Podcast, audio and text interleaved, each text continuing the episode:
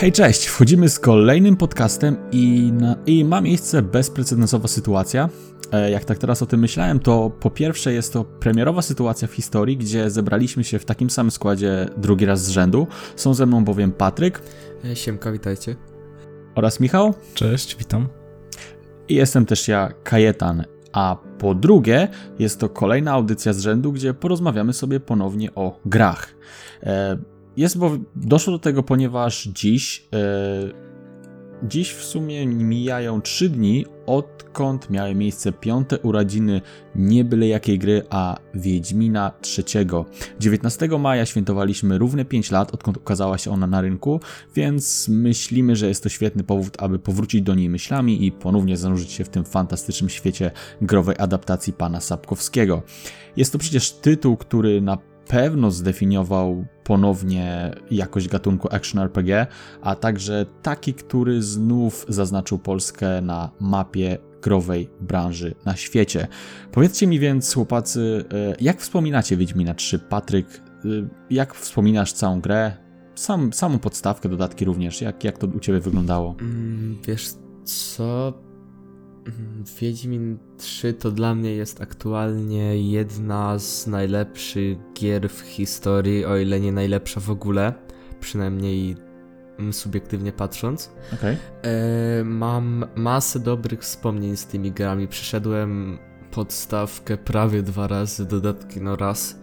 I wracając myślami do jakby momentu grania, mam takie same pozytywne myśli, skojarzenia z w mojej głowie już stworzyła się jakaś bezpieczna banieczka odnośnie tej produkcji, kiedy o niej z powrotem myślę. Także mm, też to był moment, kiedy zacząłem, powiedzmy, yy, taki moment, kiedy bardziej zacząłem dorastać. Jakby mm -hmm. szybko dochodziły te y, zmiany w moje, zarówno fizyczne, jak i myślowe. Jakby Wiedźmin, mam wrażenie, że też trochę się w to wpasował. I powiedzmy, i na, y, gdybym nie wtedy niego nie grał, to mam wrażenie, że byłbym trochę inną osobą niż teraz jestem, więc tak, mam naprawdę Pod kątem gier czy życiowo? Y, zarówno pod kątem gier, jak i może troszeczkę życiowo. Okej, okay. okej, okay, to ciekawe. Dlaczego? Y, wiesz co, bo w tym wieku, w którym go ogrywałem, Aha jednak właśnie to było to dorastanie, to był ten 2016, coś w ten deseń. No jednak jeszcze byłem trochę, trochę młodszy niż teraz. E, człowiek sobie szuka autorytetów i mam wrażenie, że jakby oprócz tych takich prawdziwych sportowców, można, nie wiem, wtedy bardzo mi imponował Leo Messi i tak dalej, i tak dalej. Właśnie wśród tych autorytetów mam wrażenie, że gdzieś charakterologicznie był też Geralt, który wydawał mi się e, takim gościem, który ma jakieś obiekcje na świat, które moim mhm. zdaniem jakby mają sens i według mnie, który jest w stanie dobrze go ogarnąć, jakby dobrze cały świat rozumie, jak działa i tak dalej, więc tak i by też był w stanie właśnie tak powiedzmy yy, stawać w obronie słabszych i tak dalej, chociaż też nie mieszał się całkiem. No mam wrażenie, że jakby strasznie wpasował mi się w ten taki wzór yy, bohatera prawie że idealnego. To jest, to jest mega ciekawe, co mówić, bo ja, ja, pamiętam, jak byłem tak zauroczony drugą odsłoną gry Zabój, e, Zabójcy Królów. Tak, Zabójcy Królów na pewno. E, z 2011 roku, że na moim egzaminie gimnazjalnym e, była rozprawka na temat bohaterów, coś związanego z kamieniami na szaniec, i ja jako główny przykład podałem właśnie Geralta. Także, także mnie też w pewien sposób to ukształtowało. Co ciekawe, podobnie jak u ciebie, była to gra, a nie książka choć oczywiście książki później zostały nadrobione. Natomiast może Michał, jak ty, jako wielki fan prozy pana Andrzeja Sapkowskiego, wspominasz e, Wiedźmina trzeciego? Tak, wiesz co, no, kierując to pytanie do fana serii zarówno growej, jak i serii książkowej, to na tym byśmy mogli prawdopodobnie oprzeć cały podcast. Natomiast, no, trzy Wiedźmin, trzy najlepszy. Jest to dla mnie bezdyskusyjna kwestia Wiadomo, że to, no, e, pod kątem subiektywnym to jest oczywiste, że tutaj będziemy wybierać to, co nam się najbardziej podoba, ale myślę, że ustalił Wiedźmin III naprawdę wiele, mm, wiele mm, trendów, wyznaczników, na jakich potem się oparła cała branża. E, ale jego samego wspominam jako grę naprawdę, która mnie poruszyła, przy której mm, doświadczyłem takich bardzo żywych emocji. Dla mnie to było zwieńczenie nie tylko nie tylko kilku lat serii gier, ale również dokończenie książek, które akurat w moim przypadku były wcześniej niż sama seria. Mhm. Mm, dlatego czułem, no to, tak jakbyście zakończyli taką mm, nawet nie kilkuletnią, tylko pewnie około mm, prawie że dziesięcioletnią przygodę z jakimś bohaterem, który przez długi, długi czas i w sumie nadal jeszcze w pewnym stopniu, troszkę już może mniejszym, jest waszym ulubionym bohaterem E, więc to było no, zwieńczenie tego wszystkiego. Ja uważam w pewnym sensie też Wiedźmina trzeciego za takie dokończenie kanoniczne i generalnie samą historię, którą przedstawił CD Projekt Red uważam w moim, w moim mniemaniu, w moim sercu za kanoniczną, bo świetnie postać Geralta została rozpisana. Nawet uważam, że pod wieloma względami ciekawiej bo raczej ciekawą drogę przeszedł i w bardzo dobrą stronę w porównaniu do Geralta z książek. A Wiedźmin 6 no, to pięknie podsumował, to też było zwieńczenie poszukiwań, e, znaczy no właściwie poszukiwanie dopiero tak naprawdę zaczęły się w tej części trzeciej, ale połączenie ponownie, ponownie Geralta z Ciri, z Yennefer, to było dla mnie najpiękniejsze. Jako gość, który patrzył na to wszystko od takiej bardzo emocjonalnej strony, rodzinnej wręcz, a poza tym sama jakość Wiedźmina już abstrahując od historii, to jest coś niesamowitego. E, przede wszystkim z uwagi na najcudowniejsze zadania główne i poboczne, gdzie e, nie spotkałem się jeszcze z grą, która by tak to dobrze rozpisała, tak, e, tak prawdziwie, charyzmatycznie, autentycznie. Może najbardziej chyba z ostatnio z tego co ogrywałem, zbliżył się do tego Rockstar e, w drugim Red Deadzie, ale poza tym dla mnie to jest nowa jakość, po prostu najlepsza możliwa opowieść w formie gry wideo. To jest, to jest całkiem zabawne, jak tak teraz na to, o tym myślę, że e, Patryk, powiedz, dla ciebie Wiedźmin 3 był pierwszym takim elementem z świata Wiedźmina, który miałeś okazję ogrywać, który, czy czytać ogólnie, z którym miałeś styczność? Wiesz co, w przedszkolu miałem teczkę z y, Wiedźmina drugiego Królów. to, i, to, I to było jakby też, też ciekawe, y, bo wszyscy mieli jakieś samochodziki, autka i tak dalej. Ja miałem Wiedźmina, bo nie wiem. To się nazywa prostu... przeznaczenie. Tak, podobał mi się design wtedy postaci. A miałem bardzo kochanego dziadka, który jakby był każde moje życzenie potrafił spełnić. Więc kiedy spodobała mi się ta właśnie teczka, jakby bez problemu e, mi ją kupił. Dopiero w domu były, były gadki z mamą, co to w ogóle jest, dlaczego masz ramę na oku i tak dalej, i tak dalej. Ale tak, Wiedźmin 3 to była moje pier było moje pierwsze spotkanie z czymkolwiek więcej w świecie Wiedźmina. Pamiętam jak mhm. się jarałem dopiero jak ta gra wychodziła w 2.15, gameplaye pierwsze i tak dalej, i tak dalej i myślę, wow, jak to wygląda, w ogóle polskie, słowiańskie takie, o mój Boże, ale fajne. I przy okazji właśnie, kiedy rok później yy, wszedłem w posiadanie PlayStation 4, to oprócz chyba Uncharted 4 i pierwszego Battlefronta, to Wiedźmin 3 był takim must have'em. Wow, to jest, to jest... I właśnie, właśnie to jest zabawne, bo tak trochę urwałem swoją myśl, odchodząc do twojej teczki, że dla ciebie to było pierwsze spotkanie, dla mnie to było takie spotkanie tak naprawdę po, e, po gdzieś tam obcowaniu z poprzednimi odsłonami, plus tego, co sobie przypomniałem, przeczytałem wtedy pierwszą część, pierwszy zbiór opowiadań. Dla Michała było to zwieńczenie całej, całej wieloletniej historii, a mimo tego cała nasza trójka, choć zaczynaliśmy z różnych pułapów i różnie podchodziliśmy do tej gry, ma z nią takie mega, mega emocjonalne wspomnienia i to jest, to jest mega, to pokazuje jak to zostało świetnie zrobione, jak to, jak to Redzi przygotowali, że niezależnie z którego pułapu startujesz, zawsze, zawsze wyciągniesz coś, coś z tej gry i dzisiaj to jest absolutnie moim zdaniem nie do powtórzenia, a przynajmniej żadna gra się jeszcze do tego nie zbliżyła. A myślę, że też duże znaczenie dlatego miało, miała sama promocja gry. Na pewno pamiętacie, jak to wszystko było rozdmuchiwane. Ja pamiętam, jak, jak głośno było chyba w 2014 roku jeszcze o tym, jak wielka reklama, wielki Geralt zawisł nad Times Square.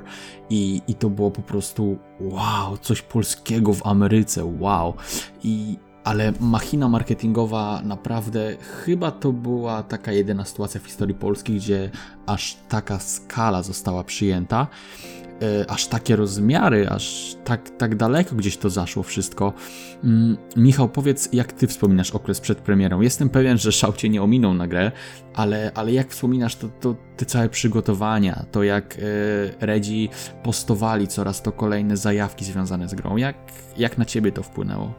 Tak, wiesz co, trzeba też wspomnieć właściwie, że Geralt raz, że na tym Times Square i pierwsze coś polskiego w Stanach, tak w takim dużym formacie, w takiej w, formacie promocji, ale również myślę, że warto zaznaczyć, że właściwie Wiedźmin to była pierwsza polska gra, która się przebiła w Polsce do jakichś, do jakichś mediów krajowych i właściwie też wydarła się przebojem, że nagle medium growe zaczęło być mm, u nas w kraju bardziej cenione, bo faktycznie e, każdy człowiek zobaczył, że to się przybiło, że to się przyjęło, ale to już to prawda troszeczkę po premierze, a przed samą premierą um, uważam, że to był też szereg świetnie podjętych decyzji marketingowych, ale to już tak było od samego początku, że Redzi dobrze wiedzieli w jakie uderzyć struny, na przykład dla mnie jedną z najlepszych, z najlepszych ruchów marketingowych, to już począwszy od części pierwszej, było,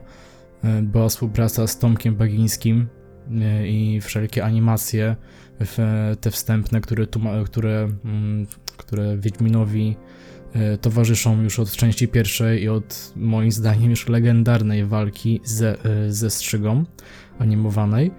E, sam, sama promocja też była świetnie nakręcona, no jednak też udało się przebić na te, na te największe targi growe. E, trailery były po prostu obłędne do tego stopnia. No, pomijam już to, że jak zawsze, począwszy od drugiej części, dałem się skusić na edycję kolekcjonerską i to było oczywiście zamawiane już na samą premierę, także no, pokazuje to, że faktycznie promocja się udała, ale mm, wprowadzanie wprowadzanie takich, no mm, wiemy też w jakim momencie zakończyła się druga część, że to było takie, że cała północ znalazła się, e, los północy znalazł się pod wielkim znakiem zapytania, bo czekała kolejna już wojna z Nilfgaardem, trzecia, dlatego no, te emocje były jeszcze bardziej podsycane, co się tam wydarzy. Wiadomo było, że będzie się działo dużo rzeczy, naprawdę, że krew się będzie lała i cały czas będzie akcja i wiekopomne wydarzenia nas czekają. Wiedzieliśmy, że wracamy jak najbardziej w kierunku kanonu. Wiedzieliśmy, że pojawi się, e, że pojawią się postacie Ciri i Yennefer i to też było umiejętnie wykorzystywane przez cały czas, więc tak, promocja na pełnych obrotach i uderzająca w graczy takich jak ja, którzy czuli tę podniosłość chwili i wiedzieli, że to się wszystko będzie kończyć i się zakończy prawdopodobnie w spektakularnym stylu, ale i nowych graczy zachęcono, czego przykładem jest na przykład Patryk, e, że to wszystko będzie wyglądało po prostu pięknie i stanowi nowe otwarcie w grach RPG. To prawda, nie trzeba było kompletnie znać tak naprawdę wcześniejszych wydarzeń, żeby na spokojnie wejść w tę trzecią część. Tak jak powiedział Patryk, on się czuł zachęcony właśnie samymi tymi zwiastunami, gameplayami, które robiły na nim ogromne wrażenie. Jak to było, Patryk? Powiedz tak dokładniej, e, bo mm, Jestem przekonany, że też pamiętasz, mimo że jesteś nieco młodszy, na bank pamiętasz tę całą machinę marketingową i choćbyś nawet nie chciał zwracać na nią uwagi, to wydaje mi się, że no nie mogło cię to ominąć. Jak to wyglądało? Yy, tak, co do tego Geralta na Times Square i tak dalej, szczerze mówiąc, tych wydarzeń nie pamiętam. Może okay. wtedy jakby bardziej nie obracałem się w tych kręgach popkulturowo-informacyjnych. E, wiadomości też jakieś nie czytałem, więc tak, to mnie akurat minęło, ale pamiętam, że takie, taka mm, zostająca mi najbardziej w pamięci chwila związana z promocją Wiedźmina to było kiedy po prostu siedziałem z rodzicami w salonie, coś tam klikałem sobie na telefonie, whatever i w jakichś wiadomościach y, wyświetlono właśnie tam informację, że o, wchodzi polska gra, jak to w ogóle wygląda, Wiedźmin 3 i tam jeszcze nawet chyba kawałek trailera puścili, to już w ogóle łocia opał. I tak, to była no. chyba taka najmocniejsza jakby chwila, którą pamiętam, jeśli chodzi o promocję trzeciej części.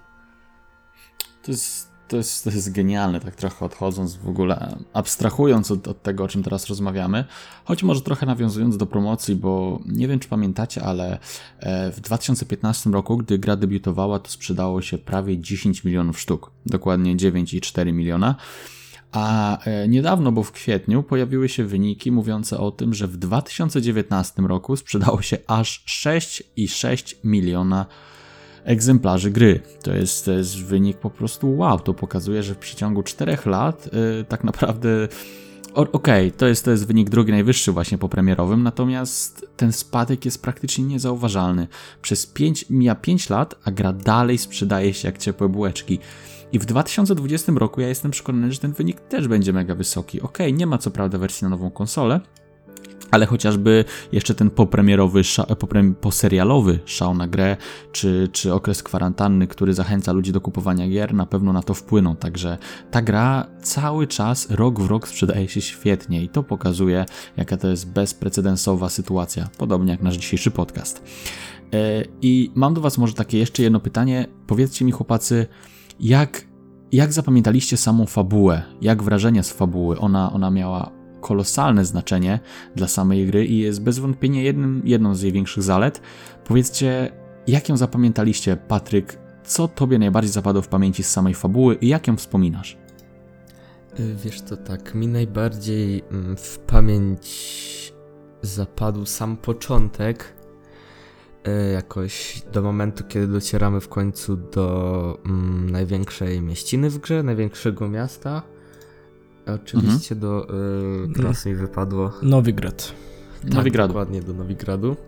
Jakby ten początek taki do, na, na maksa swojski, kiedy to Geraltem się bujamy po tych totalnych zadupiach, po tych polach i tak dalej. Y, ten rzepak rośnie. nawiązując do aktualnego trendu robienia tych zdjęć w rzepaku. E, to tak. Jest taki trend? Tak, tak, tak. Nawet są memy już. Jeszcze się nie spotkałem. Że rzepiary i tak dalej. Yeah. Dobra, no, no. sorry, przerwałem. E, wracając, to właśnie ten swojski klimat na samym początku gry, kiedy ta, ta, tak spokojnie ta lutnia przygrywała w tle. Mam nadzieję, że to jest lutnia, sorry dla wszystkich fanów jakby instrumentów. Nie znam się aż tak, ale tak. E, kiedy te instrumenty w tle przygrywały, tam też jakiś flat był i tak dalej, e, to naprawdę robiło kolosalny klimat. Powiedzmy, ten nowy grat aż tak nie, ale potem, kiedy docieramy na Skellige, wow, mój Boże, jakie to było świetne. Uwielbiam jakby stylistykę takich, zawsze lubiłem stylistykę takich gór, klifów, E, no, po prostu Skandynawia zawsze mi się niesamowicie designersko podobała i kulturowo. Kiedy jeszcze dosz, doszła do tego ta muzyka, którą doskonale, mam nadzieję, wszyscy pamiętamy, to było tak, tak. niesamowite przeżycie i do teraz wspominam Skellige jako chyba najlepszy etap w gry kiedykolwiek, bo okay. było tam tyle e, słowiańskości, którą daje nam sam Geralt, jakby w odbiciu z resztą osób, które tam napotykamy, które są typowo właśnie no bliżej tej Skandynawii, tak, jeśli tak kulturowo. Niby to jest tak różne, a jednak tak fajnie do siebie pasuje, że no tak. Okej. Okay. Okej, okay, spoko. Nie, rzeczywiście to, to o czym powiedziałeś, ta, to udźwiękowienie, ta muzyka to było naprawdę wow. Ja się zakochałem w całym soundtracku z Wiedźmina i do dzisiaj go słucham, także podzielam twoje zdanie, podzielam to, jaką magię to wywołuje. Mm, powiedz jeszcze ty, Michał, bo jestem mega ciekaw twojego zdania, jak to u ciebie wyglądało, jakie są twoje wrażenia z fabuły po pięciu latach, patrząc wstecz? Tak, wiesz, e, żeby jeszcze, jeszcze kończąc dwa tematy, tak muzycznie zespół, zespół Percival jak zawsze zrobił tak. kawał dobrej roboty i to wyszło genialnie. E, jeszcze troszeczkę się cofając, no to mam nadzieję, że jak mówiłeś o cały czas rosnącej sprzedaży Wiedźmina, to wiadomo kto tego nie słyszał i nie ma bólu wiadomo czego, że nie wybrał procentu, bo no jednak tutaj troszkę, troszkę, troszkę wybiłeś szpileczkę. A jeśli chodzi o same wspomnienia z fabuły, no to tak jak już powiedziałem, dla mnie coś niesamowitego, bo zakończenie tej historii, więc naj, najlepiej, najbardziej z, z największym rozżywieniem wspominam scenę, w której Geralt w końcu odnajduje Ciri na wyspie Mgieł, kiedy musi podążać e, za, za świetlikiem. E, I w pierwszej chwili wydaje mu się, że Ciri nie żyje, że przybył zbyt późno i tak naprawdę całe jego poszukiwania są na marne. I pomimo tego, że człowiek, że ty wiesz, że ej, nie no, to się tak nie może skończyć, ona musi żyć, to jednak ta cisza, która wtedy zapada i, i, i sama, i sama reakcja Geralta, to on jak przytula mm, pozornie martwe ciało Ciri, i ona po chwili ożywa i może go przytulić. To jest dla mnie niesamowite. E, uwielbiam właśnie wszystkie fragmenty, w których budowana jest, e, może nawet nie budowana, tylko odnawiana relacja Geralta mm, z, z jego, mm, z, z jego e, ukochaną Yennefer, bo ja jestem za takim kanonicznym wyborem, e, oraz z jego przebraną córką, mm, kiedy pomaga sobie Geralt radzić Ciri ze, ze, ze, ze, ze stratą, kiedy pomaga jej podejmować wybory. I z Yennefer, no kiedy ponownie się spotykają, kiedy potem mm, wyruszają razem szukać Ciri, kiedy potem wyruszają również razem szukać e, Gina, to jest niesamowite dla mnie i sprawiło mi najwięcej satysfakcji, że że znowu mogą być razem, a bardzo kibicowałem tej, tej przybranej rodzinie, która się sama zebrała w rodzinę. E, jeśli chodzi też o mm, bardziej grę jak, e, jako tło, e, mnie totalnie urzekł Welen. Uwielbiam, znaczy uwielbiam, to może trochę, trochę też brzmieć średnio w kontekście tego, co powiem, ale E, wspaniale zrealizowano cały ten powojenny obszar, zrujnowany, biedny, gdzie faktycznie ponownie ten Wiedźmin jest bardzo, bardzo potrzebny, bo na zwykłych, prostych ludzi, których najpierw, przez których przeszło wojsko, teraz czekają na nich potwory i tak jakby tracą pewien standard życia, gdzie ten Wiedźmin był już mniej potrzebny, nagle E, jest potężna zmiana i oni są znów narażeni i widać, zanim się nie oswoimy z grą, to naprawdę widać, e, że to wszystko jest takie takie tajemnicze, lekko, lekko gdzieś tam straszne, że musimy się pilnować nocą w lesie, że coś nas, nas zawsze może wyskoczyć. E, no to jest wspaniałe i dlatego Welon uważam za takie pierwotne, najbardziej kanoniczne dla Wiedźmina to jest taki najbardziej kawałek, w którym faktycznie można by, e, można by umieścić Geralta z opowiadań, że on tam sobie wędruje od wioski do wioski, zbiera te zlecenia, więc to też na mnie zadziałało. I z takich wiekopomnych chwil na pewno jeszcze bitwa o Kermoren, gdzie e, zbierało się sojuszników wszystkich razem do kupy i potem ramię w ramię stawało przeciwko największemu wrogowi. Patetyczne, heroiczne, ale bardzo mi to siadło. Pasowało. Tak, jeszcze właśnie y, mówiąc o tych pojedynczych scenach, o których wspomniałeś, to mi chyba najbardziej zapadła w pamięć ch y, chwila, kiedy to już z dodatku drugiego, y, krew i wino, kiedy mhm. po prostu już pod koniec gry siedzimy z, z Regisem, Regisem mhm. tak, z Regisem nad ogniskiem i snujemy plany na przyszłość, opowiadamy o przeszłości. Mam wrażenie, że to było tak idealne katarzis dla Geralta, że lepszego się nie dało. I moment, w którym jeszcze wybieramy odpowiedź, w której jest tam cały dialog. Oczywiście możemy, jak to w grach RPG Redów, wybierać odpowiedzi. I w momencie, kiedy po prostu odpowiadamy Regisowi na pytanie, co mamy dalej zamiar zrobić, a wybieramy opcję, że dalej będziemy powiedzmy wiedźminować, pozostaniemy na szlaku, na szlaku chociaż e, mamy tą swoją willę w Korbobianko i kamera najeżdża na twarz Geralta, który wprost do mm, gracza, jakby patrząc na niego, mu mówi, że to nie koniec jego przygody. To było tak wspaniałe i wow, naprawdę. Ja wam powiem, że mógłbym się podpisać dosłownie pod wszystkim, co powiedzieliście i nie wiem, czy się zgodzicie, ale tam kurczę jakby to wszystko współgrało. Tam zachodziła taka synergia pomiędzy charakterami postaci, światem przedstawionym wizualnie, pomiędzy e, ścieżką dźwiękową. To wszystko po prostu się wzajemnie uzupełniało i wnosiło na zupełnie nowy poziom. W 2011 roku e, wyszła gra, która swego czasu zrobiła to, co zrobił Wiedźmin, czyli na nowo zdefiniowała gatunek action RPG. I był to oczywiście Skyrim, piąta część The Elder Scrolls, i ona robiła to samo. Moim zdaniem ona robiła to samo. Soundtrack e, potęgował to, co widzieliśmy na ekranie i to, co odbieraliśmy poprzez postaci. Tam oczywiście mieliśmy nieco większy wpływ na naszego bohatera, natomiast e, cały e, Całe, cała charakterologia postaci wokół miała również, również ogromny wpływ na nas i uważam, że Wiedźmin zrobił to jeszcze, jeszcze lepiej. Także mówię, nie wiem, czy się zgodzicie. Wydaje mi się, że tak, bo jest to dosyć takie, powiedzmy, obiektywne zdanie e, na temat tego, że tam wszystko, wszystko do siebie pasowało. Dosłownie, jakby, jakby rozłożyć e, dziki gon na, na powiedzmy jakąś makietę puzli, to dosłownie każdy puzzle byłby idealnie wpasowany i z taką wielką, perfekcjonistyczną radością by się je układało. Nie wiem, czy też odnieśliście takie wrażenie. Tak, tam mm, nie, tak. Było, nie było żadnych przypadków.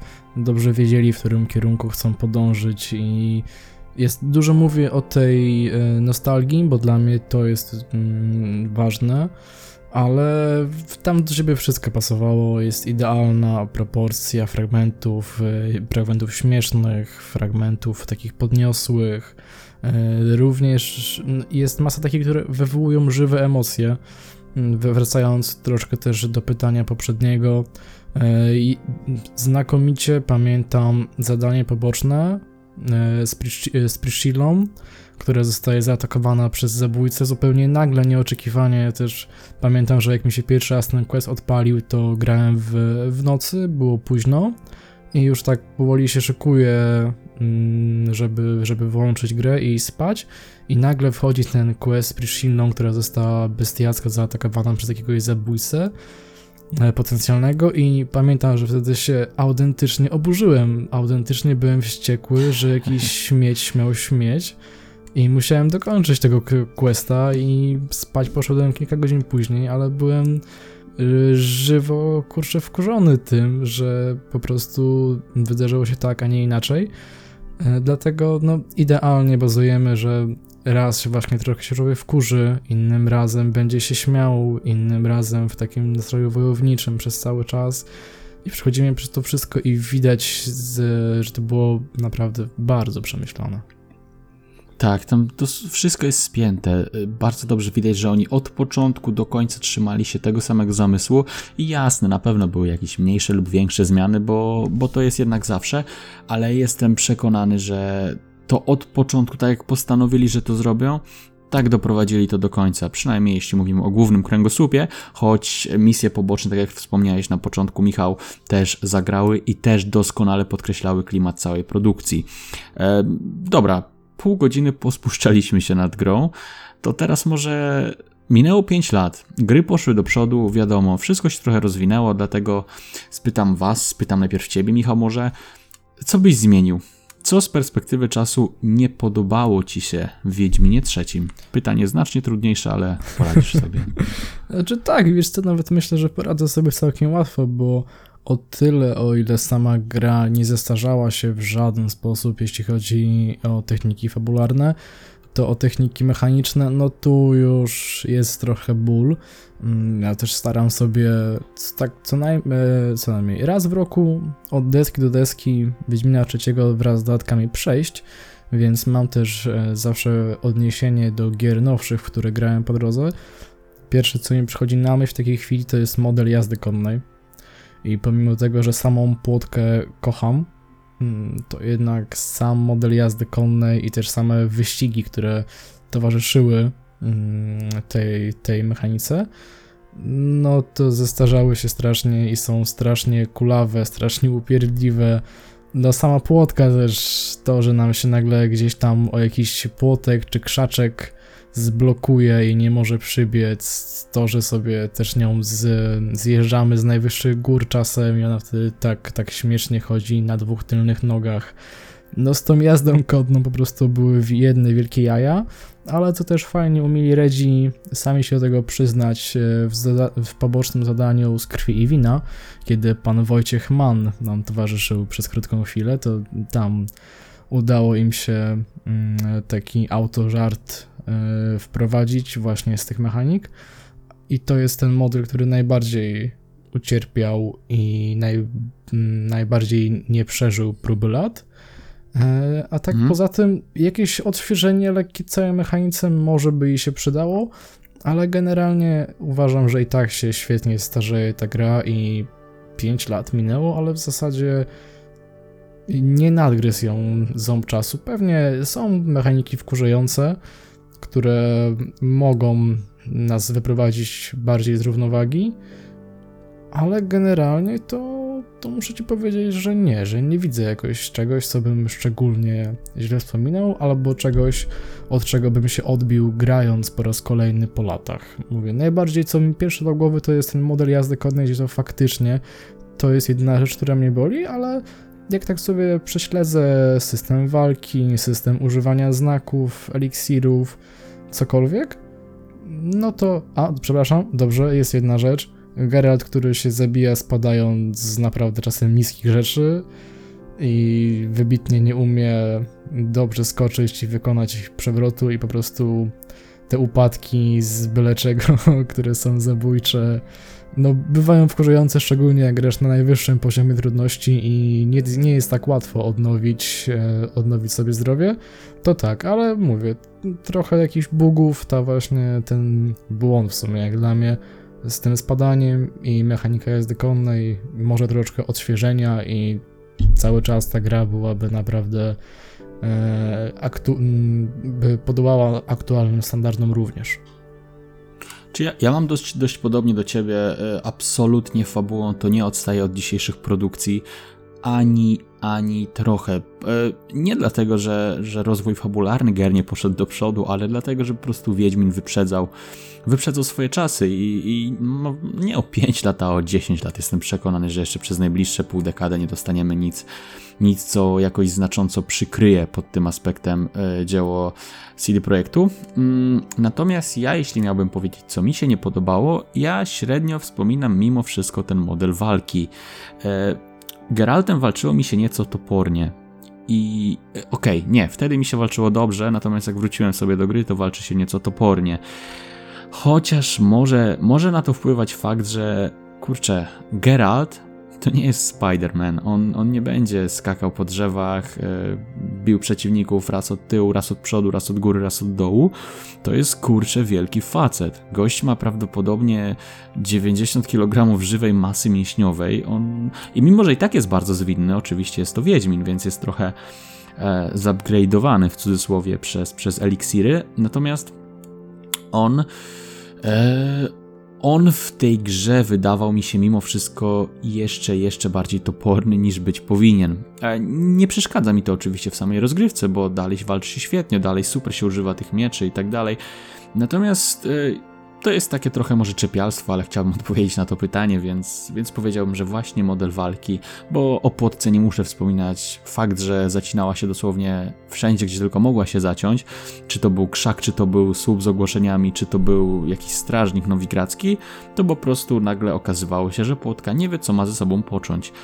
Mm, przeszkadzało to, ale dało się jakoś obejść. Natomiast ten model walki w dzisiejszych czasach jest już nieco przestarzały, ale na pewno nie przeszkadza w podejściu do gry. Patryk, e, nie wiem, wracałeś może do gry po tych pięciu latach, albo jest coś, co wspominasz sprzed pół dekady, co ci bardzo, bardzo nie podeszło? E, tak, jeśli chodzi o wracanie, to jak tylko przejdę, moim zdaniem, od razu egzekwo, może trochę poniżej jedną z najlepszych gier, e, właśnie, które wyszły przez ostatnie paręnaście lat. Mówię o Red mhm. Deadzie i w drugim i jak go skończę, to mam nadzieję, że uda mi się wrócić do trójeczki, odnowić te wspomnienia. Ale tak, myśląc po prostu, co mi się nie podobało, patrząc na to retrospektywnie, to właśnie oprócz tego modelu jazdy, jak już wspomnieliście, bardzo nie siadła mi kusza, jakby wydawała mi się tak niepotrzebna tam, która po prostu na lądzie zadawała jakieś mikroobrażenia, które tylko przydawały się do, nie wiem, zrzucania latających przeciwników na ziemię, a pod wodą była po prostu karabinem maszynowym, który rozwalał wszystkie potwory, jak tylko szło. E, tak, a oprócz kuszy też sam model, powiedzmy, chodzenia, wspinaczki Geraltem był strasznie toporny. Jakby były takie misje, gdzie trzeba było coś przeskoczyć, gdzieś przejść bardziej y, zwinnie. Momentami to było tak nieintuicyjne i po prostu skok Geralta był tak randomowy, że się wpadało do tych dziur, w ogóle spadało z tych skał i się traciło THP, jak Michał powiedział. No i tak. No wiesz co, jeśli chodzi. Takie największe tak, problemy. Tak, jeśli chodzi o kusze, to ty mi nic nie mów, bo ja robiłem platynę. Jak grałem na PlayStation wow. i musiałem zabić setkę humanoidów strzałem w głowę z kuszy, więc nic mi nie mów o tym, bo no troszkę to było upierdliwe. No tak, jak, jak, jak widzicie, drodzy słuchacze, e, minusy też można znaleźć. Nie ma ich dużo, natomiast natomiast gdzieś tam, gdzieś tam się przewijają. Wiedźmin 3 był bez wątpienia grą świetną. Natomiast minęło pół dekady, a trzeba iść do przodu. Co prawda rok temu dostaliśmy wersję e, Wiedźmina e, chyba, we, tak, na pewno w wersji Goty na Nintendo Switch, mm, choć nie jest to tym, na co fani czekali najbardziej. Um, jeszcze wczoraj pan Piotr Bujak z Narodowego Banku Polskiego napisał, że kapitalizacja CD Projektu, uwaga, nie wiem czy o tym słyszeliście, przekroczyła wartość francuskiego Ubisoftu. E, oznacza to nie mniej, nie więcej, a tyle, że polska spółka stała się największym producentem gier w Europie pod względem wartości rynkowej. Także Wow, wielkie gratulacje dla, dla CDP-u i bez wątpienia premiera Cyberpunk 2077 jeszcze, jeszcze się do tego przyczyni i tylko umocni ich pozycję, choć Ubisoft ma też mocne gry, ale no tak naprawdę ten wynik pokazuje, e, czy fani na całym świecie czekają bardziej na Cyberpunka, czy na Assassin's Creed Valhalla. Przy okazji, jak jesteśmy w tym temacie, to zapraszam Was do naszego poprzedniego podcastu sprzed tygodnia, gdzie rozmawialiśmy na temat całej serii o asasynach, a także naszych oczekiwań odnośnie do nadchodzącej odsłony.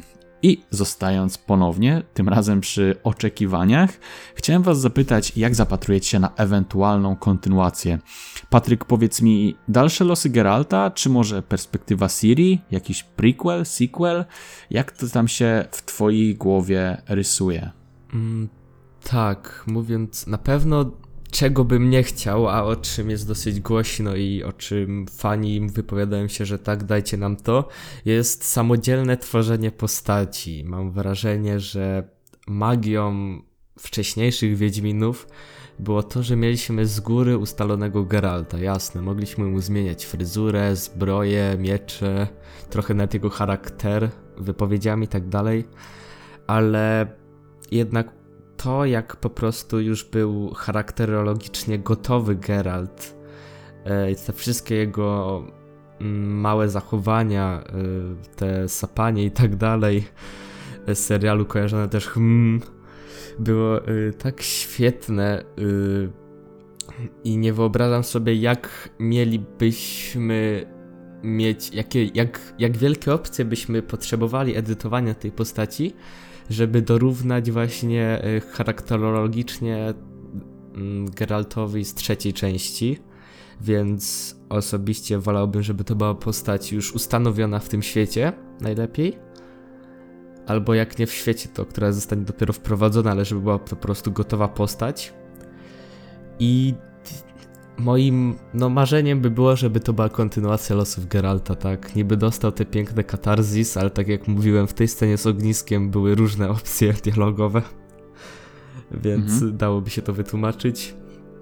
I tak Wszystko po prostu aktualnie jest moda na oldmanowanie. Mieliśmy yy, mieliśmy Wolverina w trochę starszej wersji, takie rozliczenie z przeszłością i tak dalej, i tak dalej, więc mam wrażenie, że po prostu Oldman Geralt byśmy się przenieśli naście lat do przodu, który już by był w trochę wieku podobnym do Wesemira, ale jednak na tyle, żeby mógł dalej E, wykonywać te wszystkie akrobacje no podczas walki. Od, od Wesemira to go nie dzieli kilkanaście lat. Myślę, Kilkaset. że to jest grubo dużo większa różnica. Koło setki może być.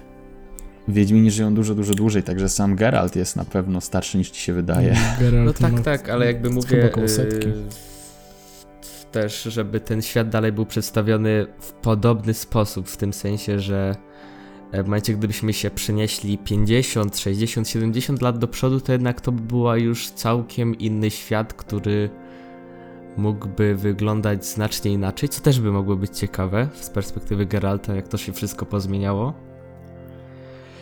I z tych oczekiwań, tak, chciałbym właśnie Geralta ale czy dostaniemy Geralta? Mam nadzieję, że nie, że już ten rozdział został zamknięty przez CDEP. W Siri też raczej wątpię, bo jest jednak, trzeba byłoby ją znowu na potrzeby gry downgrade'ować totalnie jej zdolności, bo trójeczka pokazała jak przepotężna jest Siri i co ona potrafi, więc gdybyśmy dostali ją w tym swoim prime, żeby nią grać, to Oj, żal mi tych wszystkich y, randomowych wilków i zgnilców. Ale tak, więc interesuje mnie w jaką stronę pójdzie CD, bo jak właśnie tutaj mm, wspomniałem, Geralt to raczej nie będzie, choć chciałbym, Siri też nie, więc co wybierze, to jest ciekawa opcja. Okej, okay, ja powiem tak. E, ja jestem strasznie pejoratywne określenie, natomiast ja jestem psem na różnego rodzaju kontynuacje. I, I tak jak miał, miał się zakończyć Uncharted na trzeciej części, tak jak ma się teraz zakończyć na, na czwartej, na Fifth Cent, a ja i tak chcę powrotu na Nathana Drake'a. Ja i tak chcę jego powrotu, choć on ma idealnie domkniętą historię od początku do końca. Ja chcę, żeby wrócił. E, mamy Spidermana, tego marvelowskiego, e, wydanego mm, dwa lata temu chyba? Dobrze pamiętam?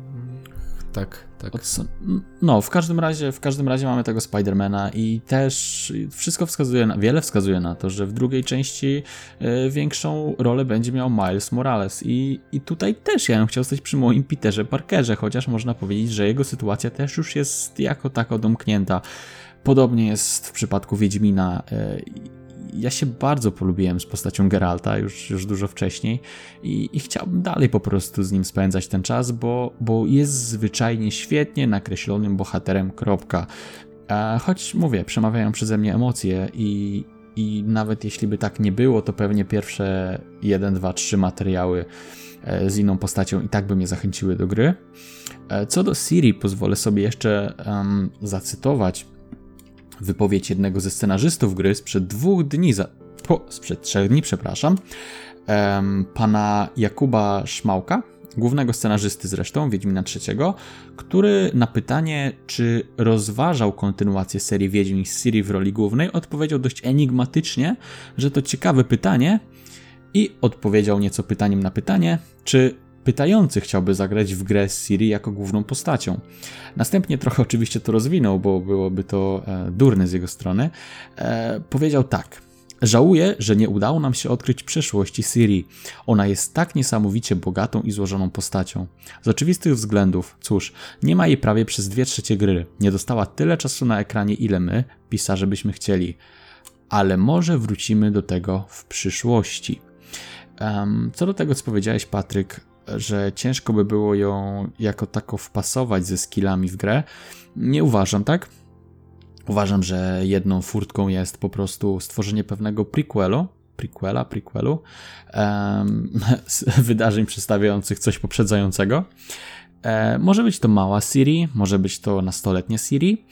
E, drugą furtką taką jest to, że wydarzenia kończące grę bardzo osłabiły jej moce że ona sama osłabła, nie jest już tak silna jak w swoim prime, przez to, przez to do czego się posunęła. Nie wiem, czy takie czy takie uciekanie od spoilerów po pięciu latach dalej ma sens. Natomiast możemy przy tym zostać.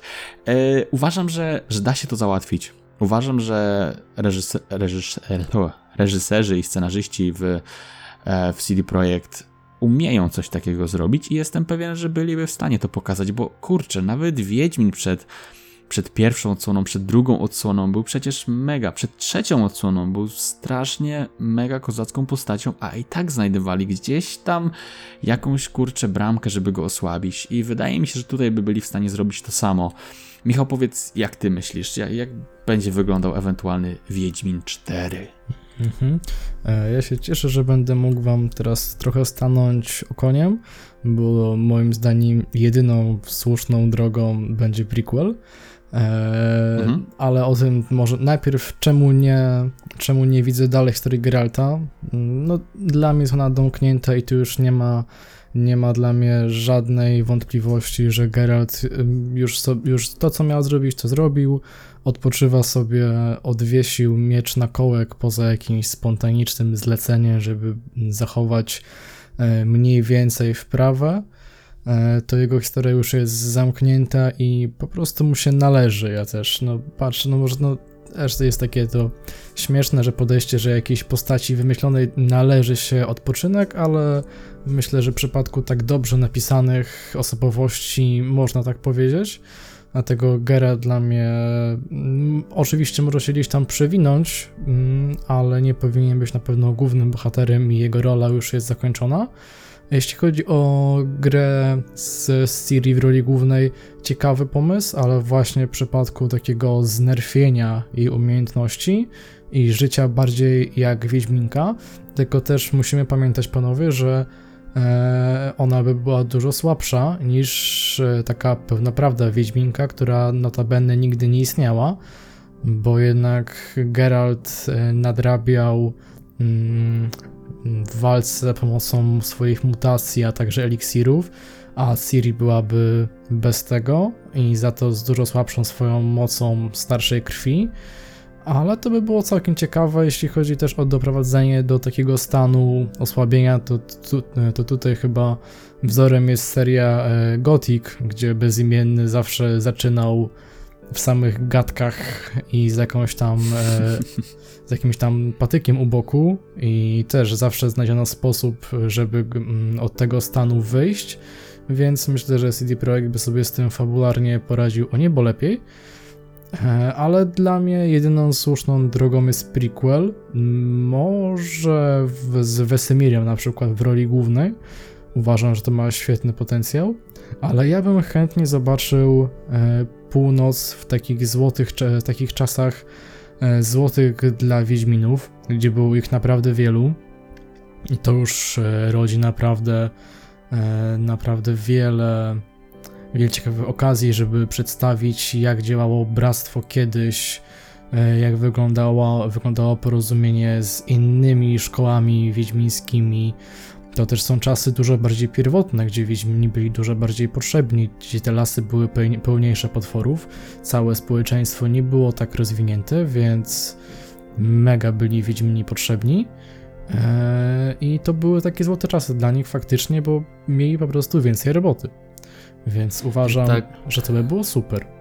Warto też wspomnieć, mówiąc o tej serii, że trzecia część domknęła nam w jakiś sposób jej losy oprócz jednego zakończenia, bo można powiedzieć, że jak wybrnęliby Redzi, gdybyśmy dostali następną grę w Syrii, nie byłaby to powiedzmy, nie byłby to prequel, tylko właśnie kontynuacja, e, jakby mieli wybrnąć z tego zakończenia Redzi w momencie, kiedy mieliśmy w sumie trzy opcje, to naprawdę najróżniejsze, z jedną hardkorowo, ale tutaj, tak jak powiedział Kajtek, nie, spoj nie spoilujmy pięcioletniej gry.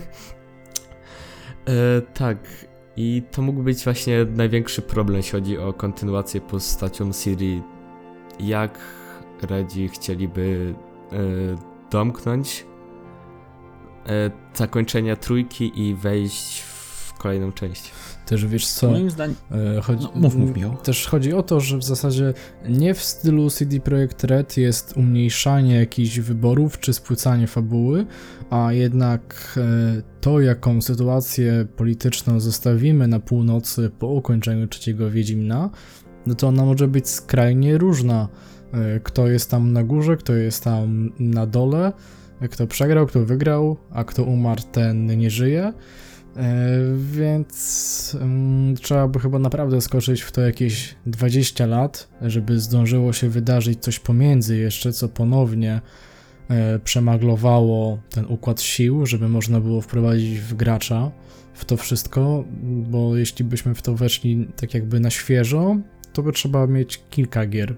Bo mówię, wątpię, czy Redzi by chcieli to tak spłycić, no chyba, żeby ustalili jedno, jedno takie wyjście kanoniczne, ale nie wydaje mi się. Podobny zresztą mm. problem ma seria Mass Effect, ale że wy jeszcze nie graliście, to też no, ominiemy tutaj spoilery, ale trójka też się kończy na, na, na, tyle różne sposoby, że tu też ciężko właściwie, też by trzeba, ciężko, niemożliwym by właściwie było dopasowanie się do każdego i trzeba by uznać którąś opcję za kanon, Dlatego prequel jest dla mnie, myślę, opcją najbardziej bezpieczną, mm, najbardziej, e, najbardziej uargumentowaną, że ten prequel jest po prostu bezpieczny, ma swoje uzasadnienie i ma olbrzymi potencjał.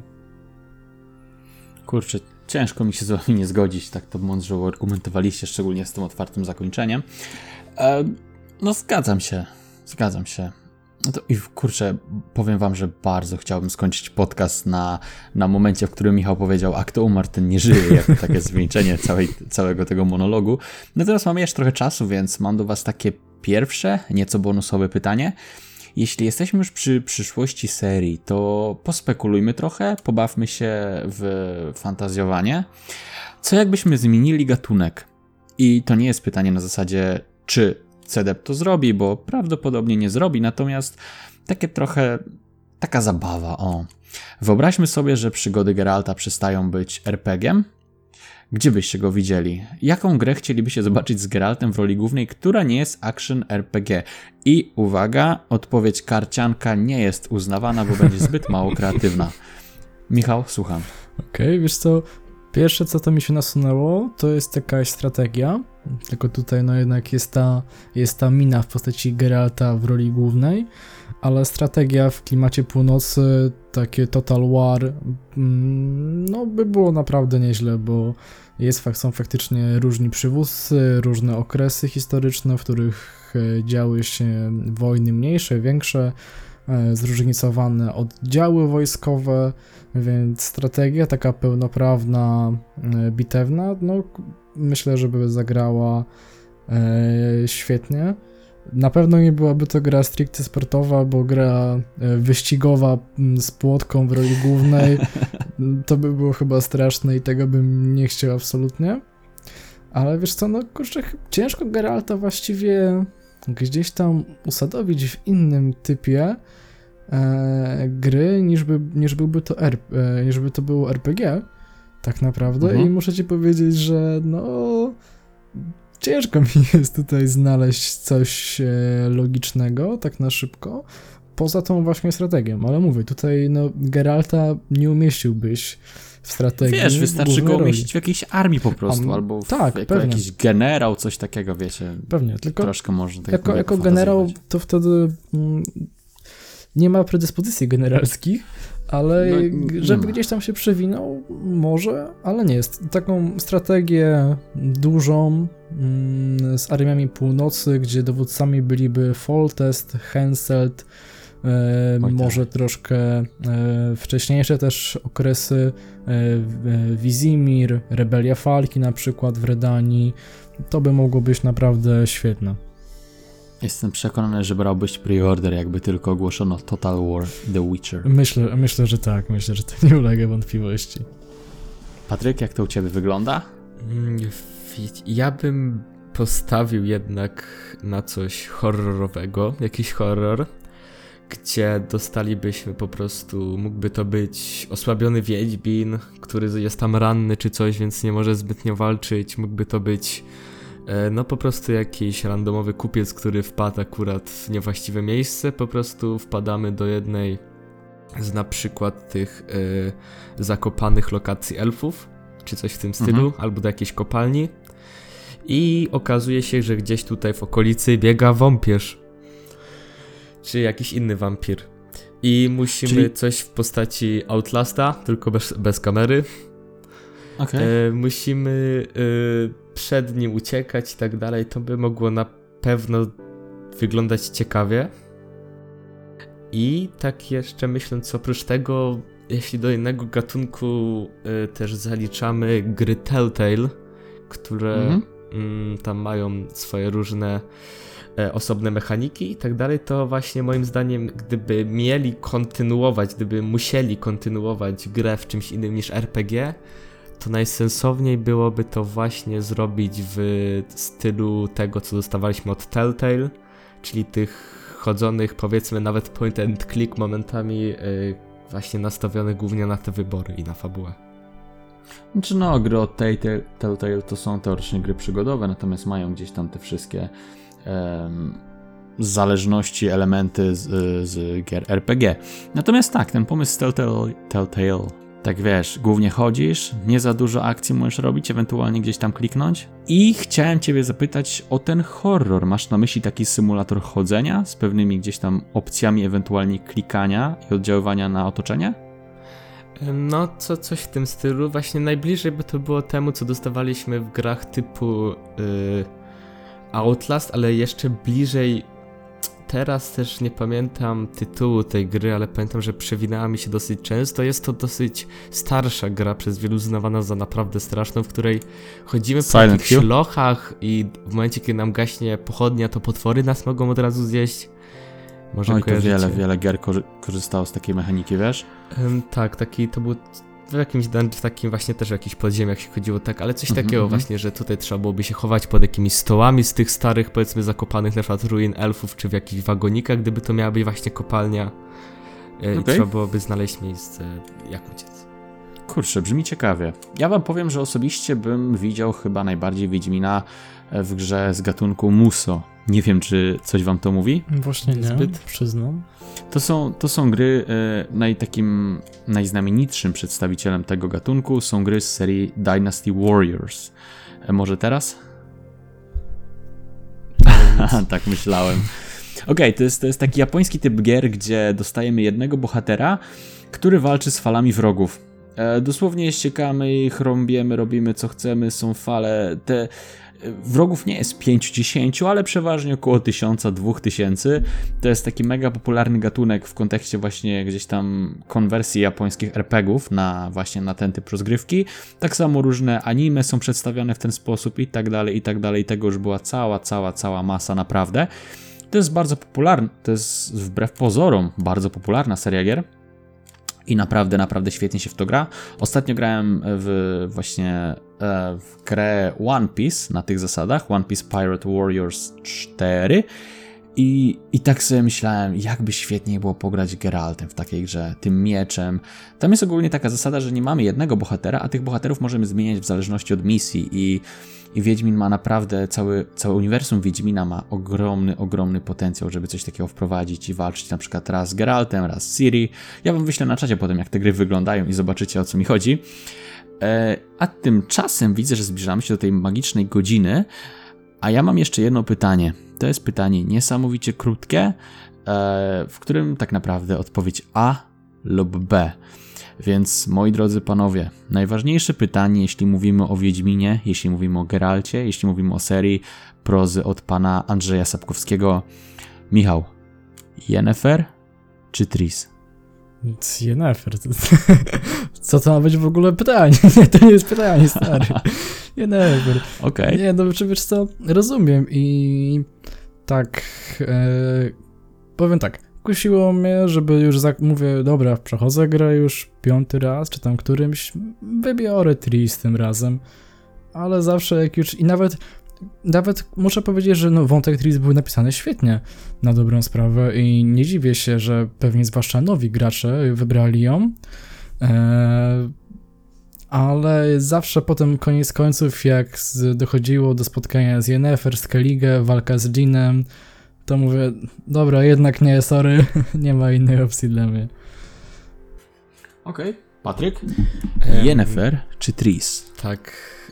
Ja na razie, jeśli chodzi o książki na przykład, jestem po opowiadaniach jeszcze przed sagą. Ale już w tych opowiadaniach nie jestem wielkim fanem związku Geralta z Yennefer. Sorry, Michał. Młody jesteś, e... co ty wiesz o życiu? E, wydawał mi się jakby na, na tyle toksyczny i tak masakryczny, jakby nieodpowiedni w momencie, kiedy tych ludzi połączyło głównie jakieś zaklęcie, chociaż tego nie wiemy na dobrą sprawę. E, wydawał mi się sztuczny, chociaż ale, ale, ale. W grze y, zdecydowanie przychodziłem dwa razy, a zawsze Yennefer wybierałem, e, bo mam wrażenie, że jednak Tris jednak, z nią by się Geralt męczył zbytnio po prostu już po przejściu fabuły w tym Korwobianko. I byłoby, mam wrażenie, że w tej willi nudno, gdyby nie miał kto rzucać tymi patelniami, bo mam wrażenie, że Tris nie jest do tego odpowiednią osobą, a Yennefer jakby rzuciła, to Geralt miałby nową bliznę do kolekcji. Także tak, Yennefer i, i Yennefer. Okej, okay. ja wam powiem, że e, może to jest trochę kontrowersyjne dla niektórych słuchaczy, natomiast Yennefer z gry to moja ulubiona Yennefer. Uważam, że Redzi naprawdę ją wykreowali w tak świetny sposób, że po prostu wow. W serialu, okej, okay, serialową też lubię. Serialową też lubię bardziej niż Tris, natomiast w książkowym pierwowzorze jednak Tris do mnie bardziej przemawia. Mm, no, tak to wygląda. Także myślę, że takim pytaniem na poły romantycznym możemy, możemy zakończyć cały nasz wód o Wiedźminie. Jedna rzecz, jaka nie ulega wątpliwości, to to, że Wiedźmin 3 jest grą świetną. Nie powiem, że był grą świetną, bo on wciąż jest grą genialną. Jeśli ktoś nie grał, to musi to nadrobić. To jest po prostu taka pozycja, którą, którą trzeba nadrobić. I jak słyszeliście wypowiedzi zarówno Patryka, Michała i gdzieś tam pomiędzy moje, e, wszyscy uwielbiamy tę grę, wszyscy liczymy, że jeszcze coś w tym świecie dane nam będzie zrobić. Także ja Wam chłopacy dziękuję naprawdę za rozmowę, bardzo miło mi się rozmawiało, otworzyliście mi oczy na, na kontynuację ewentualne tej serii, także, także mam nową perspektywę, czegoś się nauczyłem. I mam nadzieję, że rzeczywiście, rzeczywiście seria będzie szła w jak najlepszym kierunku. A o CDP-ie myślę, że najbliżej porozmawiamy, gdy tylko ukażą się jakiekolwiek materiały na temat Cyberpunka 2077. Tymczasem my się żegnamy. Miłego dzionka, miłej środy. Trzymajcie się. Hej, hej. Na razie, cześć. Oczywiście.